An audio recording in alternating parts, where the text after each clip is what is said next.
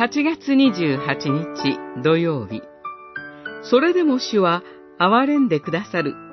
列王記下14章。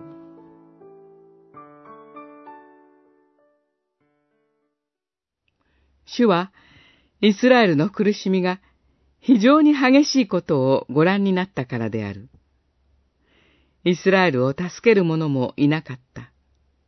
しかし、主はイスラエルの名を天の下から消し去ろうとは言われず、ヨアシュの子、ヤロブアムによって彼らを救われたのである。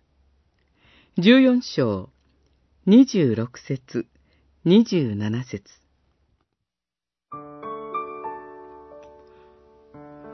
ヨアシュ王の後、北王国の王となったのは、ヤロブアム二世でした。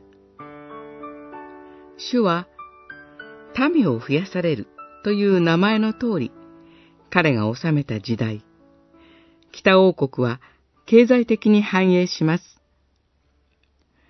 レボ・ハマトからアラバの海までイスラエルの領域を回復したと言われます。これはソロモン王時代の領土に匹敵します。一時的に外国からの脅威が緩み、ヤロブアム2世の41年の長きにわたる統治が可能となりました。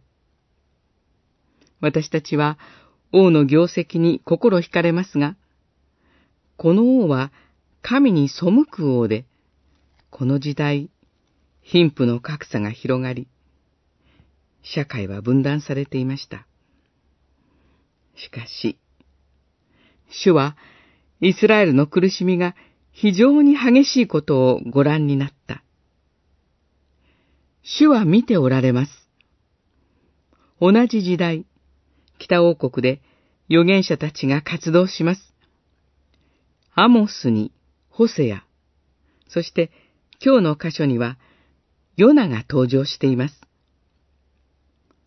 預言者たちが次々と現れ、王たちに悔い改めを迫りました。まるで手のかかる子に心を痛める親のように、神は北王国を深く憐れまれました。